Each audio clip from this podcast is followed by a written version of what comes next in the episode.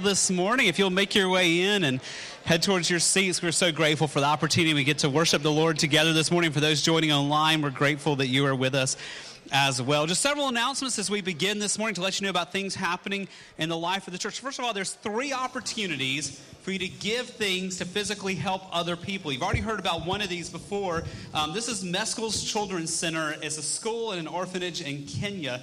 And they're trying to stock their library. As you see in the picture there, that's the library at the school. And they don't have a lot. And a lot of us have more resources than that on our shelves at home.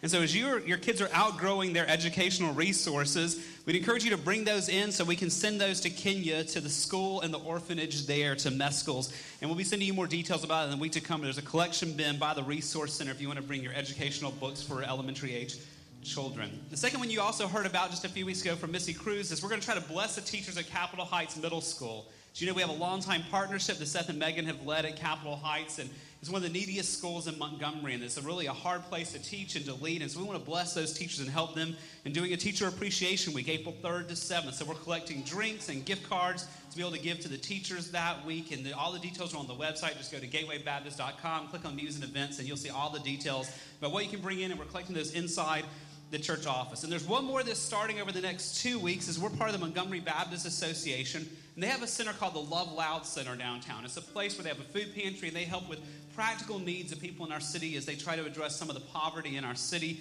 And once a year, we join with a lot of other churches in trying to stock the food pantry there. So I want to go ahead and make you aware of that. You'll be getting an email this week from us about that. We'll be collecting canned goods and supplies and things that would be appropriate to give out to help people in need through the Love Loud Center downtown. And so we'll be collecting those in the hall also, but be watching for an email on that. So, three opportunities for you to contribute books or to contribute gift cards to teachers or contribute now to the food pantry downtown to help join with other believers in making Christ known and serving practical needs. Now, a fellowship opportunity for those 50 and above. This coming Saturday, the 25th of March, there's a Nifty 50s and Beyond dinner. It's at the Givens home. So, Bill and Martha are back here right in front of the sound booth you should have received. If you're over 50, you should have received an email this last week with directions to their house and all the details about it. If you're over 50 and want to come and did not get that email, see me, see Bill and Martha, see anyone on staff, and we'll be glad to get you connected with them. It's a cover dish dinner, so bring a dish to share. If you want to fish, you can fish with Bill in his pond.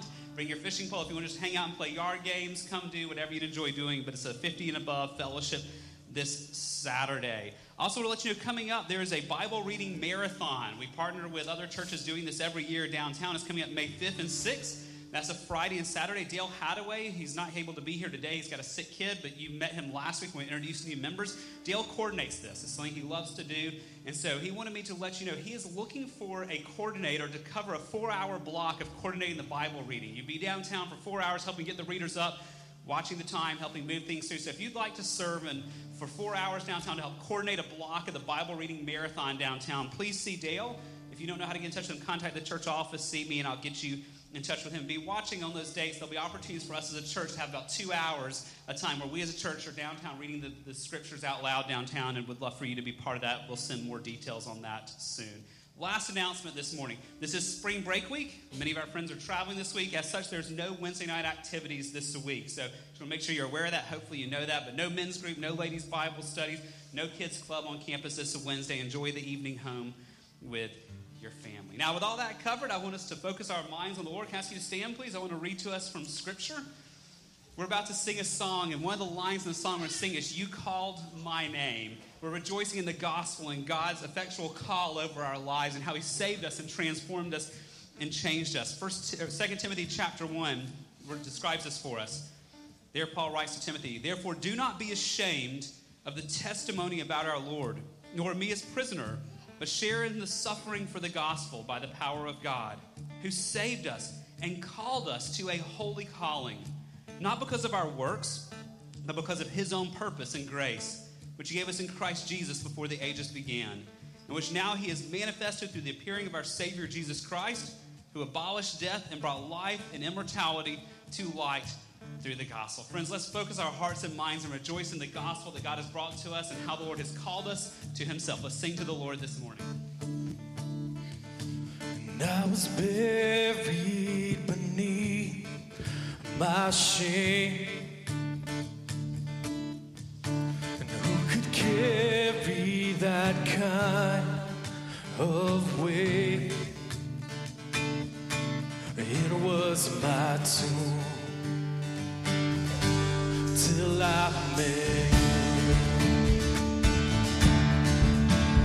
I was breathing but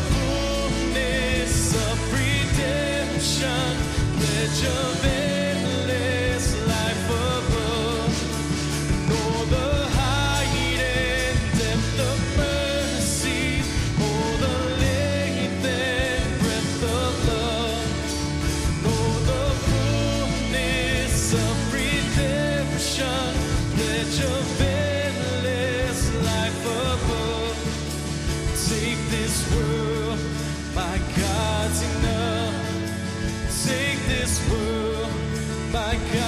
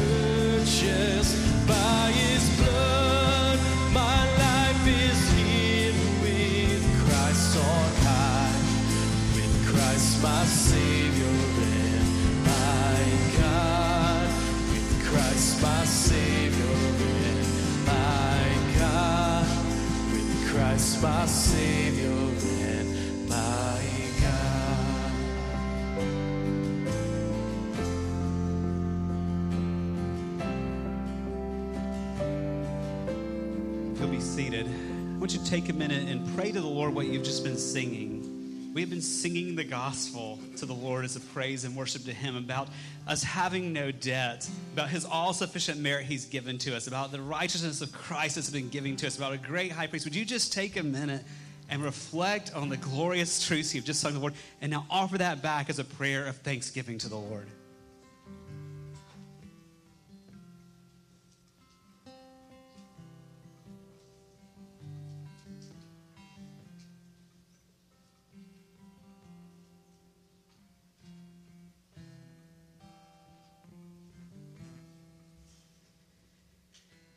Hebrews chapter 4 says, Since then we have a great high priest who has passed through the heavens, Jesus, the Son of God. Let us hold fast our confession. If we do not have a high priest who is unable to sympathize with our weakness, but one who in every respect has been tempted as we are, yet without sin, let us then with confidence draw near to the throne of grace that we may receive mercy and find grace to help in time of need. Lord, we just want to say thank you for the gospel, the good news we've been singing about. Thank you that you have heard every prayer that's just been lifted from each of these precious brothers and sisters. Just saying thank you, Lord. Thank you for your all sufficient merit you've given to us. Thank you for your righteousness that you have given to us. Thank you for joyfully taking our sin and bearing the wrath so that we don't have to ever experience that. We say thank you. Thank you seems so inadequate. Lord, that's all we know how to say. Lord, we pray that what we've just been singing about, what we're reflecting on from your word, will become more real to us every day. Or we don't want to be a people who get past the gospel or move on from the gospel. But we want to be a people who love you and see our need of the gospel every day. Because, Lord, we confess it's not just what we needed to come to faith in Christ, it's what we need to live every day. So let's be a people who love your word and love you and love this glorious truth that we bring nothing to you but sin, and everything else has been your grace gift to us. Lord, I pray we be a people who we just read in Hebrews 4 would with confidence draw near to your throne of grace. We confess at times when we, even this week, have not approached your throne of grace, but we've tried to do things in our own strength. We confess that to you as sin. We confess to you as sin the times that we don't even think about your throne of grace. We're living for ourselves and our desires and our plans and our wants. We're not even bringing our request to you. Lord, we confess to you as well just the, the many times that we operate in self sufficiency, somehow thinking that we have it all figured out or we're okay. But we're reminded this morning that we have nothing but filth and dirty rags to bring to you. We can bring nothing to you apart from our sin. Everything else is your gift of grace. Or even the beating of our hearts and the breath in our lungs today is not because of anything we have chosen to do. It's because of your grace sustaining us. So, Lord, I pray this week that you help me, you'd help these brothers and sisters be aware of our need of your grace and that we would love thinking about your grace this week. Lord, even as we rejoice in the gospel coming to us and the all sufficient merit we have, Lord, we are reminded this morning of the many, many, many who do not know the hope we have just sung about. Or perhaps even in this room, there are some, or we know there's some in this room who do not know you yet, who do not understand the hope of the gospel we've just sung about. And I pray today, Lord, the reality of what we've been singing and reading, what we'll hear from your word in a few minutes, you would use to break through to their hearts. When I think of all the many years I was a kid sitting through church hearing these type truths, and my heart was cold to them. I pray if there's anyone here today who's heard these truths over and over, but their heart has not been softened to the glorious truth of the gospel, that you would do that work today and draw them close to yourself and let them see your beauty and your glory. You give them hearts to believe the gospel this day.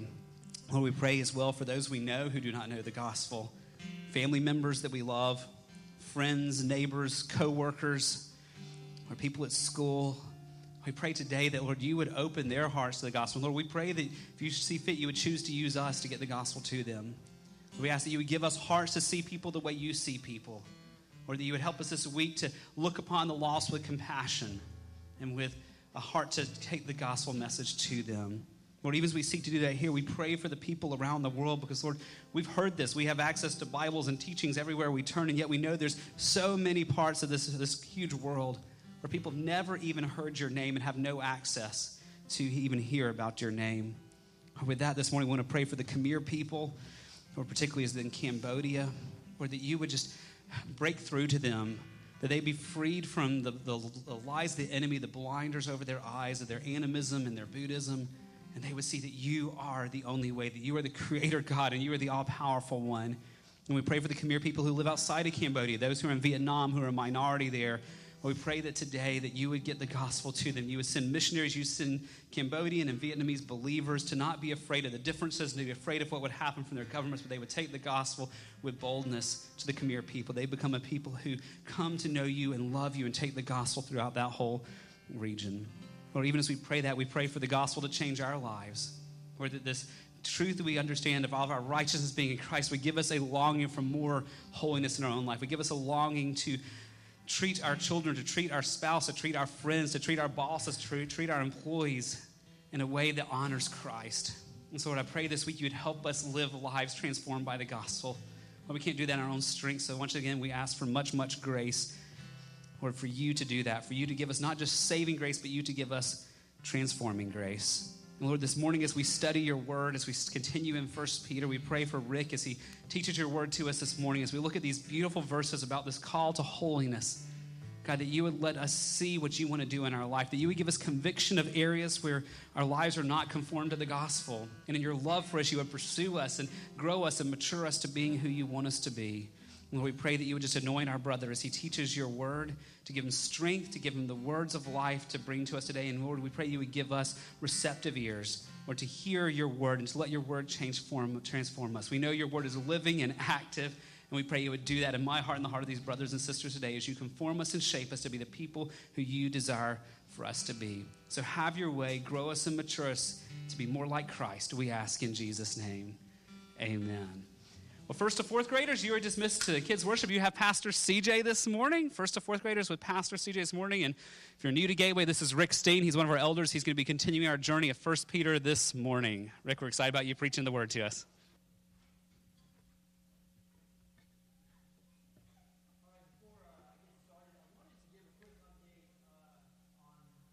trip that we had last month. And so, uh, Caden, you got those slides? Oh, there it is.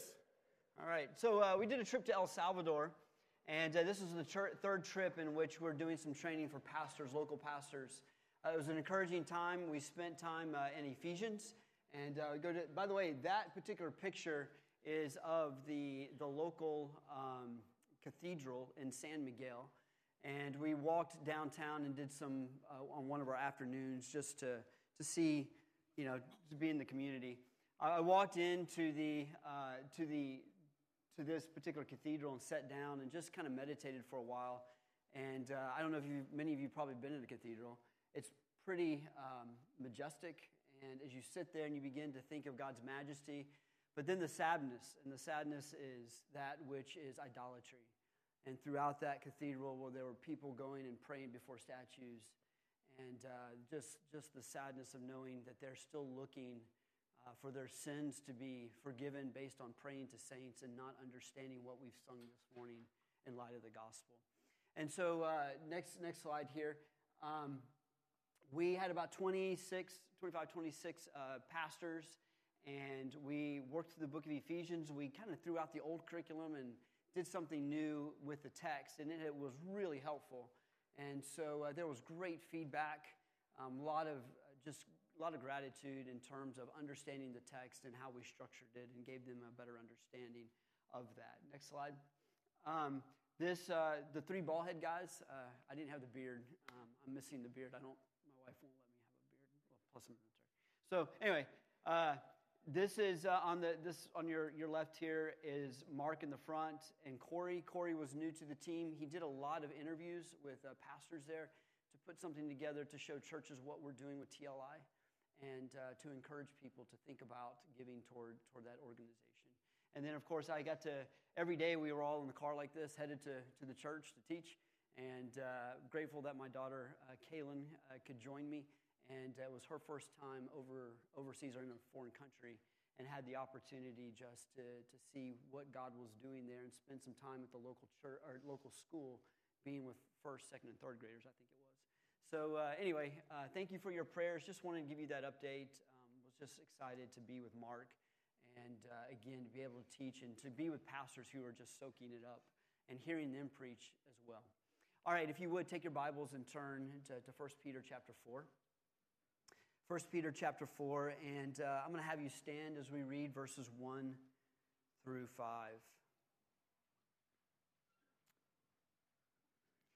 Since, therefore, Christ suffered in the flesh, arm yourselves with the same way of thinking. For whoever has suffered in the flesh has ceased from sin so as to live for the rest of the time in the flesh, no longer for human passions, but for the will of God. For the time that is past suffices for doing what the Gentiles want to do, living in sensuality, passions, drunkenness, orgies, drinking parties, and lawless idolatry. With respect to this, they are surprised that you do not join them in the same flood of debauchery, and they malign you. But they will give an account to him who is ready to judge the living and the dead. Father, we thank you for your word this morning, and we pray that you would take this word and apply it to all of our lives. Lord, we realize we live in a culture, a culture of depravity. Many times, I feel, and I'm sure there are others, we feel like strangers in this land. Father, I pray that as we look to you and we grow in our understanding of the gospel and our calling to be set apart, that we would not grow discouraged, but Lord, we would look at this and realize this is the plan. You have called us to bear witness to Christ, and in doing so, to suffer. I pray that this morning you would give your servant the ability to communicate love and grace in the midst of this discouraging time that those in this room, Lord, would rejoice in the God of their salvation. So, Lord, we commit this time to you and ask that you would do what only you can do. Reveal yourself to us. In Christ's name I pray. Amen. You may be seated. So, last week, Grady expounded verses 1 and 2, in which Peter exhorts his readers to put on the mind of Christ. He says that when you go back into the text, he says, do not, no longer live for human passions, but what? Live for the will of God.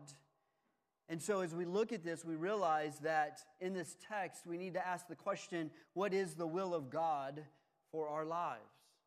Peter writes in 1 uh, Peter chapter 1, verses 14 through 16 Do not be conformed to the passions of your former ignorance, but as he who called you is holy, you also be holy in some of your conduct? Occasionally? Be holy what? In all of your conduct. Since it is written, You shall be holy, for I am holy. Paul writes to the Thessalonians, and he says, For this is the will of God, your sanctification, your growth in holiness holiness is not an option for the believer. It is what God has called every one of us who are in Christ to pursue. For as the author of Hebrews writes, without holiness, no one will see the Lord. And we have sung about that this morning.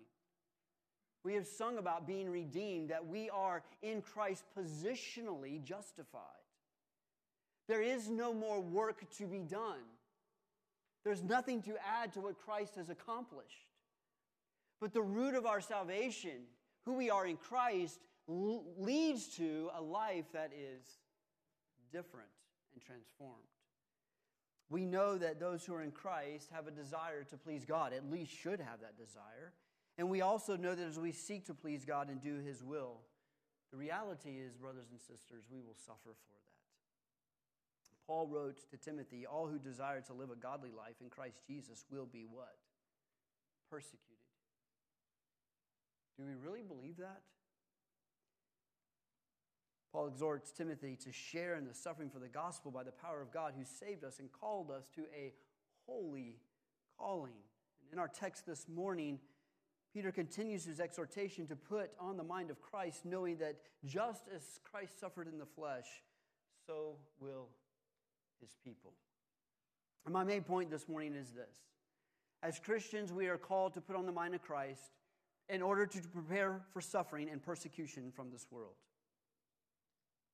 Now, remember that Peter begins this letter with the gospel.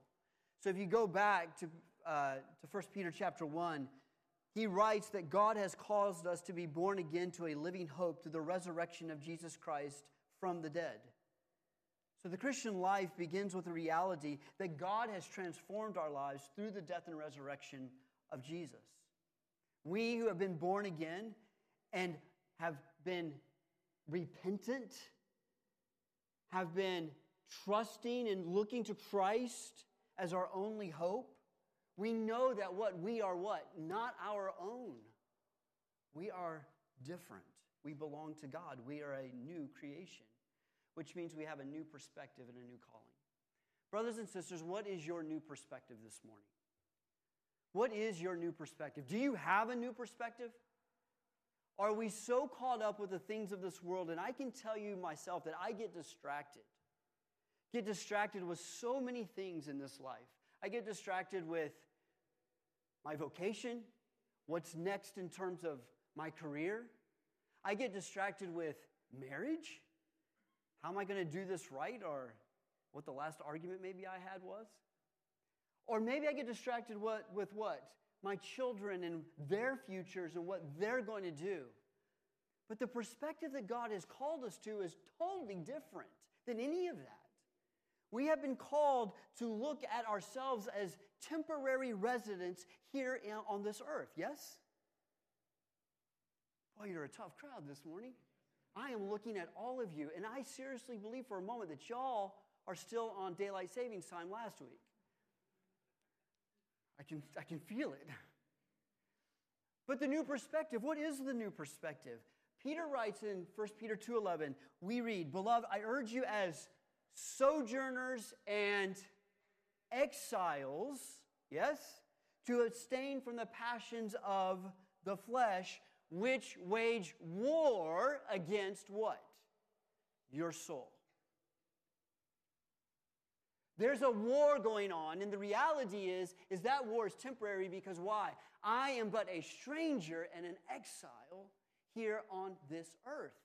And I don't know if the church believes that. I don't know if that's the case. I really begin to wonder because of our conversations and what we talk about. We are but exiles and strangers. We are pilgrims. We are anticipating what is to come, not what is. And I understand that what is sometimes drives our lives, but the fact is is that we need to fix our eyes on Christ knowing that there's more to come. Second part of this is not only do we have a new perspective, we have a new calling. We have a new calling. What is our new calling?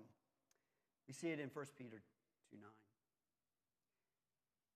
You are a chosen race, a royal priesthood, a holy nation, a people for his own possession.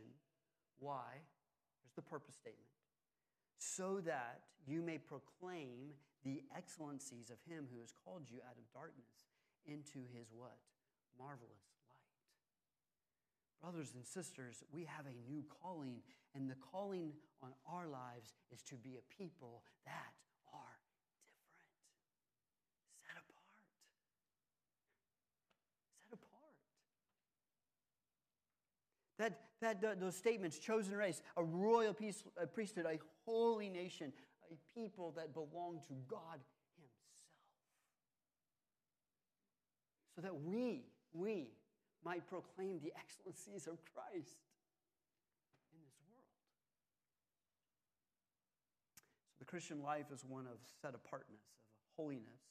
And the will of God for our lives is to die to the old nature and to live to Christ. We are not to live according to our human passions. But what does this look like for us? Well, I will say this is all who desire to live godly will suffer. They will suffer.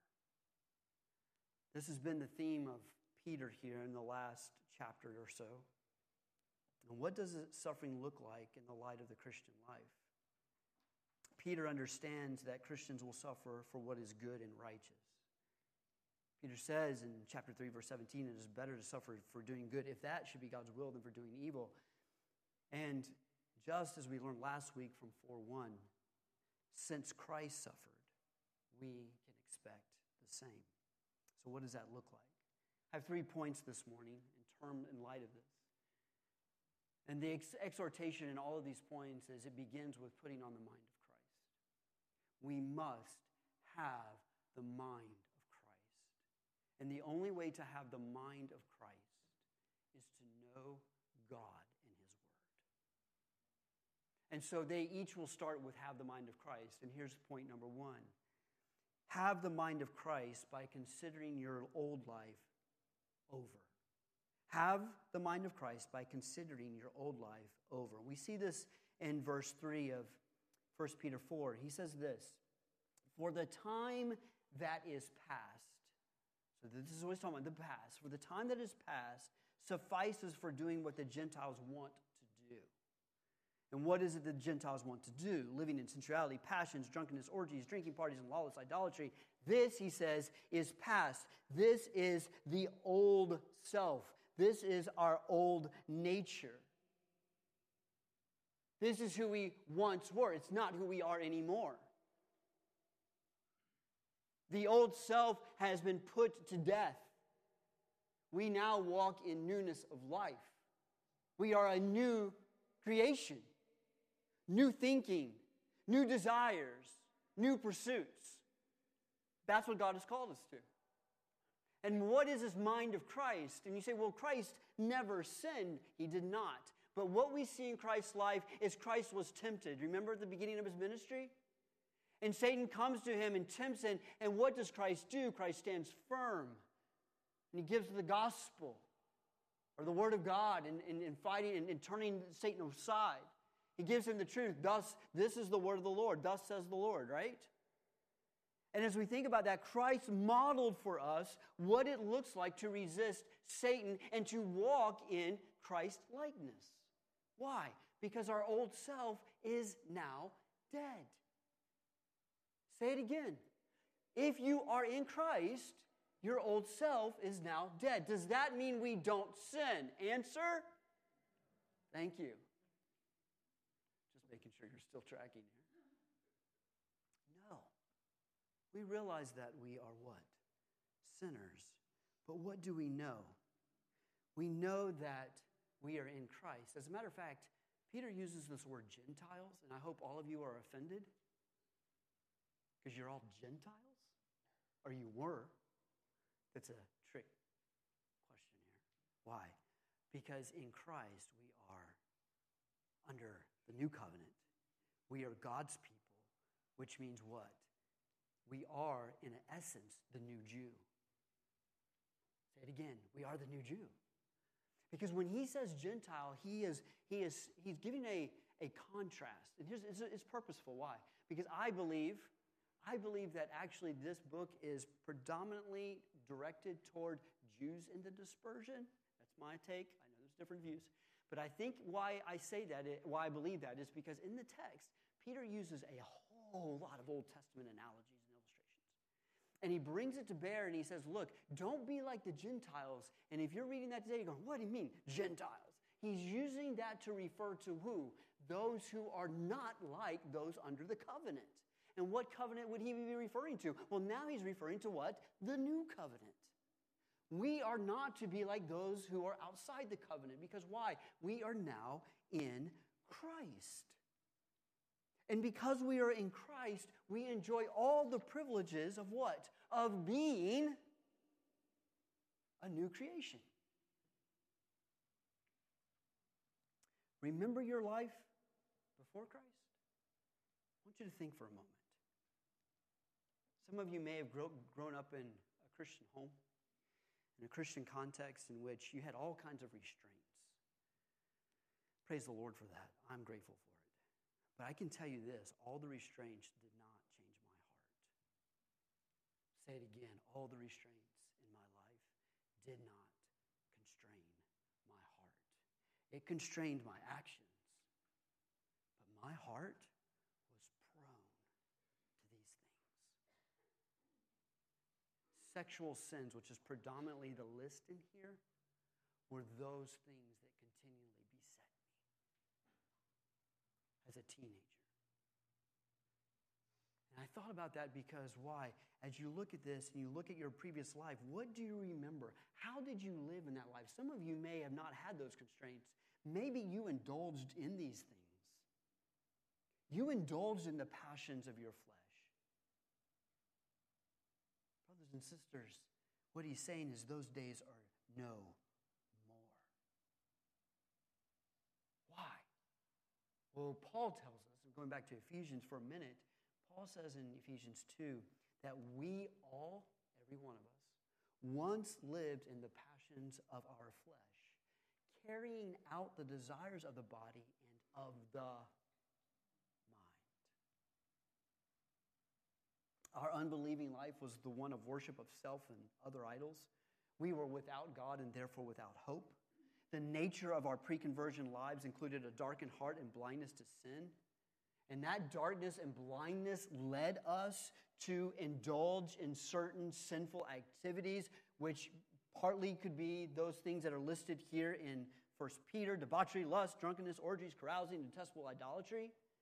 The combination here of sexual sin and drinking and parties are, were apparently common in Greco Roman culture, and they are common today. They are common today. College students, you should know what I'm talking about. If you did not go to a place like Bob Jones University, I know you've heard of that school. Parties did not happen there. But if you grow up, if you've been in any kind of state school or private school, you know that the sinful desires of the flesh are evident everywhere. But Paul lists more than that, doesn't he? You look at 1 Corinthians 6, 9, and 10, he lists such things as adultery, homosexuality, stealing, greediness, revilers, and swindlers. The list here is not exhaustive. But how, however, we see within this list that this is the world's conduct. What is sad, what is sad, hear me, what is sad and disheartening is to see many churches in the culture no different than the world. As one commentator put it, life as an ongoing fraternity party is a major problem in the church today. This is not, again, I want you to hear me, not poking here at Gateway, because I don't know all your lives. But you need to be aware. If we are not there in person, the commentator goes on to say, we are all too often present through what we watch on television, see in the theaters, or watch on the internet. And we take delight in it. And for a moment, I have to ask wait a minute. That's not what I am if I am in Christ. It's incongruous. It's incongruent. It's, it doesn't make sense. Here I am in Christ, and yet I'm taking joy in what? How is that possible? Peter says. Your old life is dead. And by the way, Peter's not afraid to address this head on to the churches in the dispersion. He understands that if believers are to have the mind of Christ, they must what? Flee from the sins of their past. Say it again flee from the sins of your past. I want no part of that. Why? Because sin destroys the soul. Sin destroys the soul. I say that with love because I want us to walk in Christ, love Him above all things. Some of you may be thinking, but this doesn't, this doesn't describe my life before Christ, and that again may be true. But in Scripture, we are told again and again what the unbeliever is really like. And that fact is, is the unbeliever is really not bothered by their sin. We know that. All you have to do is read Romans 1 18 through Romans 3 20, and you will see that the believer is unconcerned. Unconcerned about sin. Why? Because They suppress the truth in unrighteousness. They do not see fit to acknowledge God, and that their heart is hardened and unrepentant. Peter goes on to suggest that unbelievers are even surprised, surprised that we don't join them in the same flood of debauchery. Why would the world be surprised when we don't join them in drunkenness and immorality? The reason is that they themselves find joy and pleasure in that those acts and they find it normal. But for us as believers, we look at that and say, that's not my life. That's not my life anymore. We hate sin. We hate the sin in our own lives, and we are discouraged to see the sin in the culture around us. Point number two have this mind of Christ by living a godly life. We see this in, I believe, in 4a. He says, For the time that is past suffices for doing what the Gentiles want to do. Jumping down to verse 4, with respect to this, they are surprised when you do not join them in the same flood of debauchery. And the question becomes is, well, why don't we join them? Why don't we join in these things? And the reason we don't join with them in these things is because we understand that our lives look different from that of the world. Why? Because we are pursuing Christ likeness. We are a chosen race, a royal priesthood, a holy nation. We are to keep our conduct among the Gentiles honorable. We are to live as servants of God. We are to honor everyone, love the brotherhood, and we are to ultimately fear God. After listing those sins in 1 Corinthians 6, which we just talked about, Paul concludes with these words And such were some of you. But you were washed, you were sanctified, and you were justified in the name of our Lord Jesus Christ and by the Spirit of God. What is the point, brothers and sisters? Paul is saying that was your life before, but not now, because now you are in Him. The life has transformed, your life is different. You love light. You are a new creation. The old has passed away. We now delight in righteousness and holiness. I love Peter. I love his letter, but I really, really like Second Peter. And in Second Peter, when he moves into the text, he begins with this a wonderful statement we see in, in 2 Peter 1 5 through 7. Because what he starts with, he says, Look, God has, has given us divine power to grant us all things to pertain that pertains to life and godliness through the knowledge of him who calls us to his own glory and excellency and then he goes on to say in verse 5 For this very reason, make every effort to supplement your faith with virtue, virtue with knowledge, and knowledge with self control, and self control with steadfastness, and steadfastness with godliness. And godliness with brotherly affection, and brotherly affection with love. For if these qualities are yours and are increasing, what is it? They keep you from being ineffective or unfruitful in the knowledge of our Lord Jesus Christ. What's he saying? If we are in Christ and we know Christ, our lives look so different. So much so that the world around you, they're surprised. What? You don't want to do that? No, I actually, I can't. I don't because I love Jesus. Read an article this morning of a professional hockey player who plays, I think, for, I don't follow hockey, by the way, um, but I read this article, came across it this morning, and in the article, that particular day, I don't know if it's today or whenever, they're having a day in which they're celebrating LGBTQ lifestyle. And they're supposed to wear a particular jersey. Y'all probably heard this in other types of sporting events. And it made news that, hey, this guy has said no. As a matter of fact, he went so far not just to say no, he goes, I can't because I follow Jesus Christ. And I can't put this jersey on because Christ is the Lord of my life. He's the one I serve.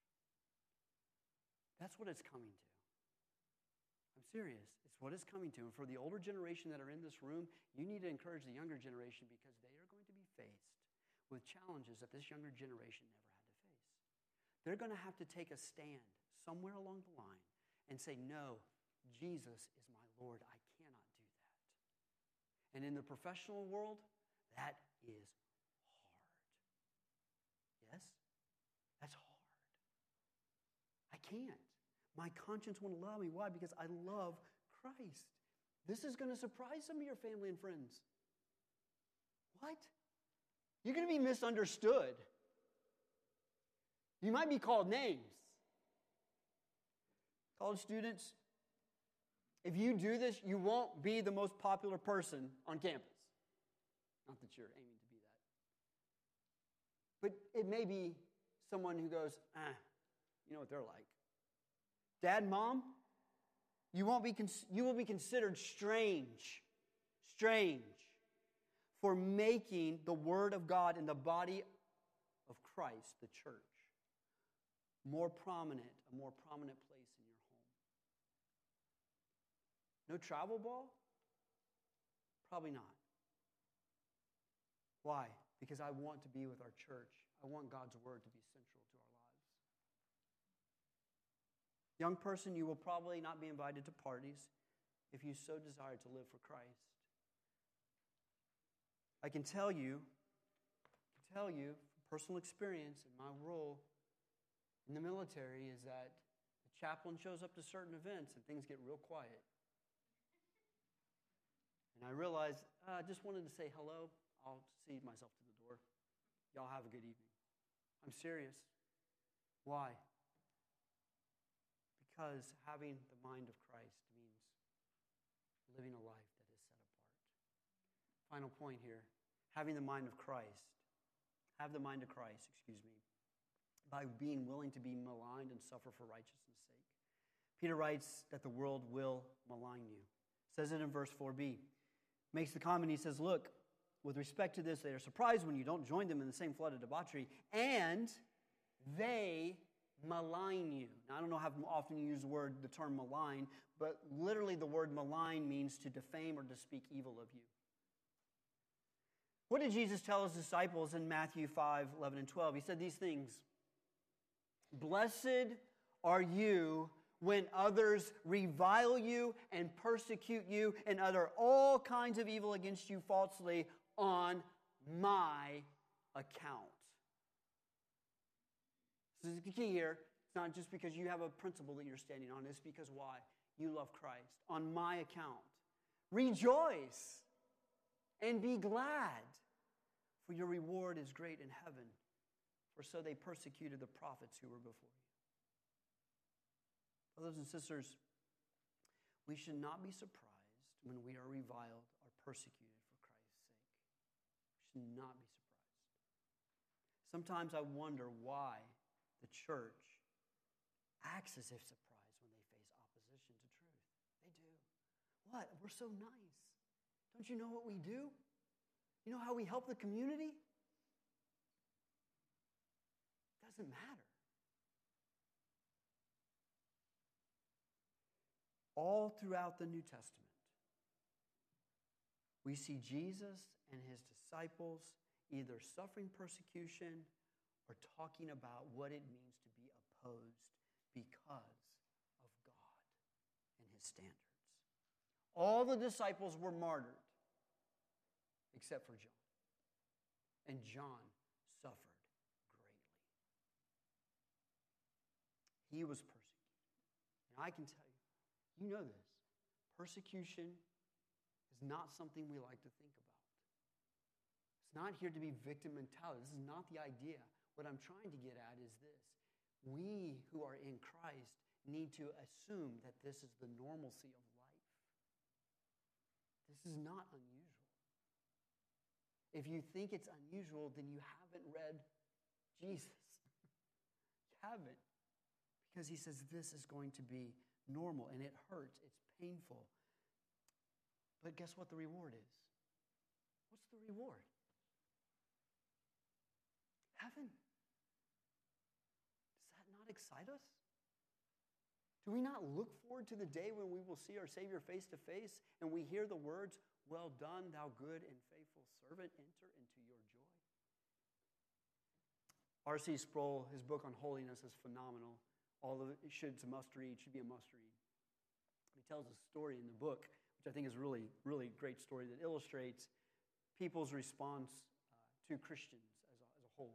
And in this story, Billy Graham was invited to play golf with uh, President Ford and two other PGA professionals.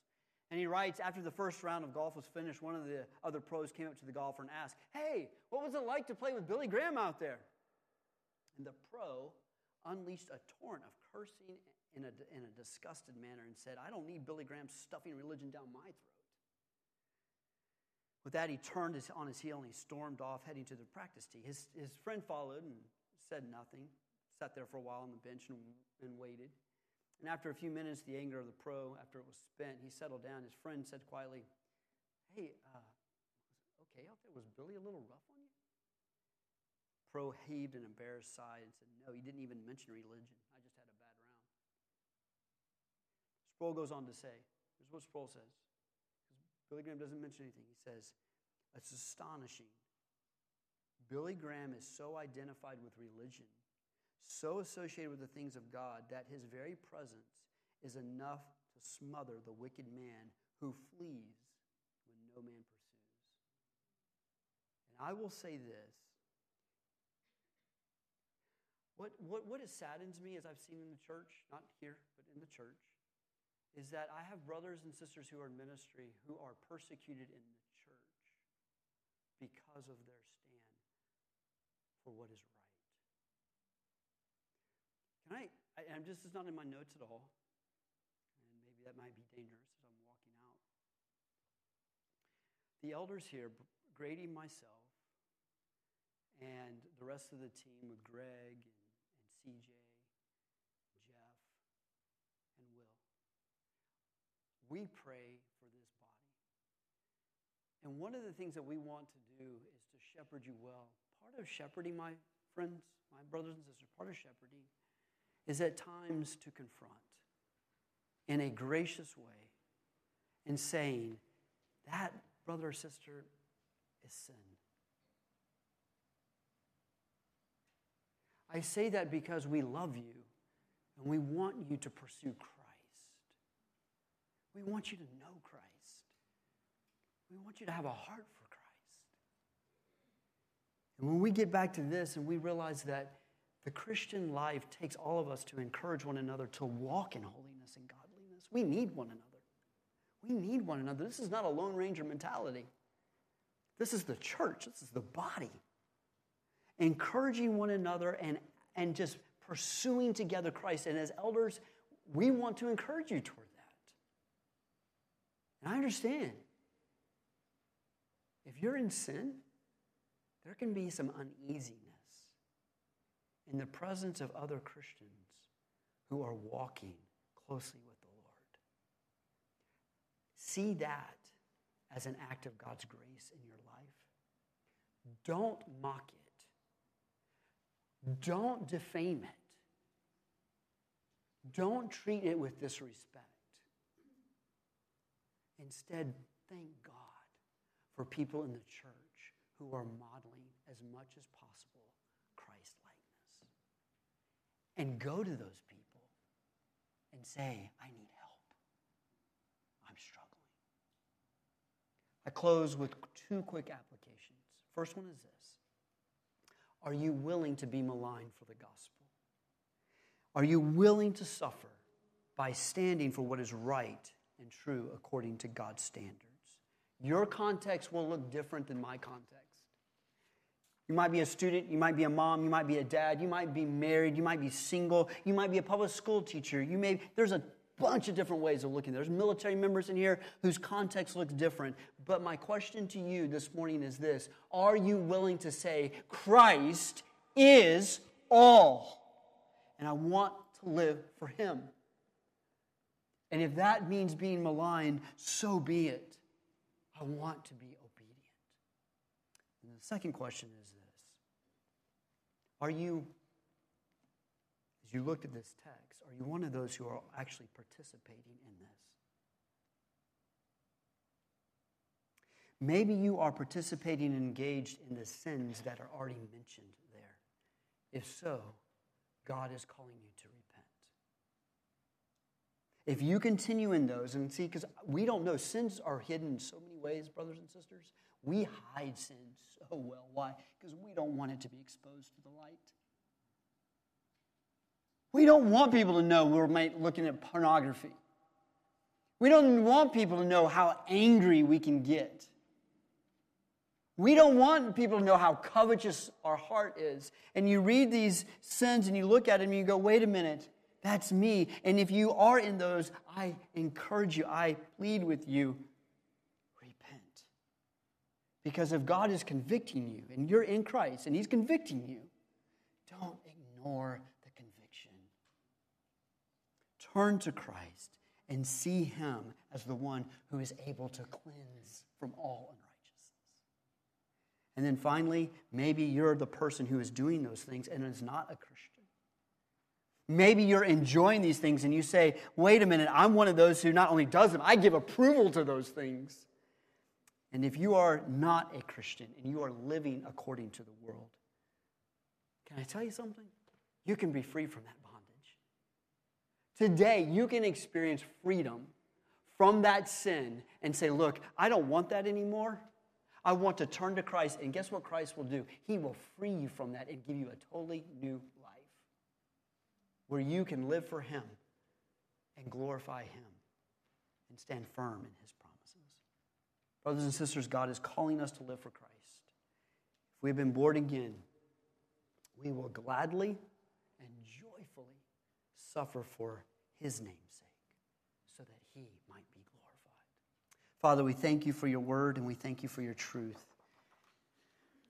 Lord, I pray that your word would do its work in all of our hearts,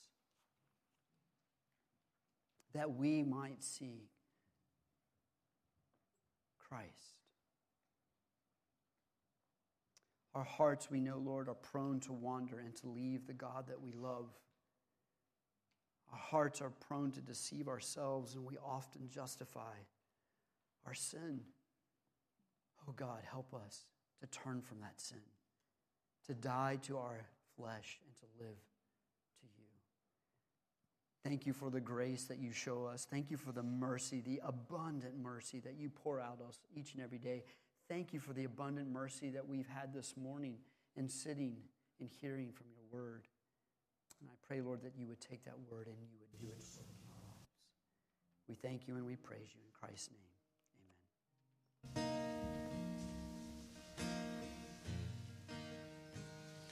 Y'all stand and, y'all stand and sing with us. And I believe in risen from the dead, and He now reigns victorious. His kingdom knows no end. And through His resurrection, death has lost its hold. And I know on that final day, arise Jesus rose. And on that day, we will see you shining brighter than the sun. On that day, we will know you as we lift our voice as one.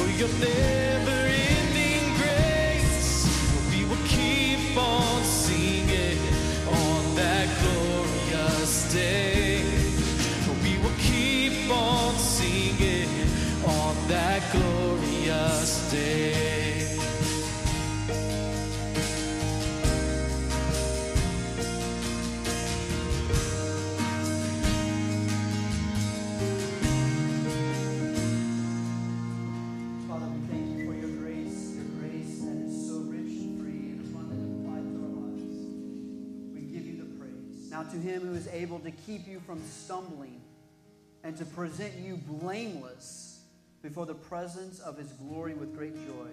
To the only God, our Savior, through Jesus Christ our Lord, be glory, majesty, dominion, and authority before all time, now and forevermore. And all God's people said,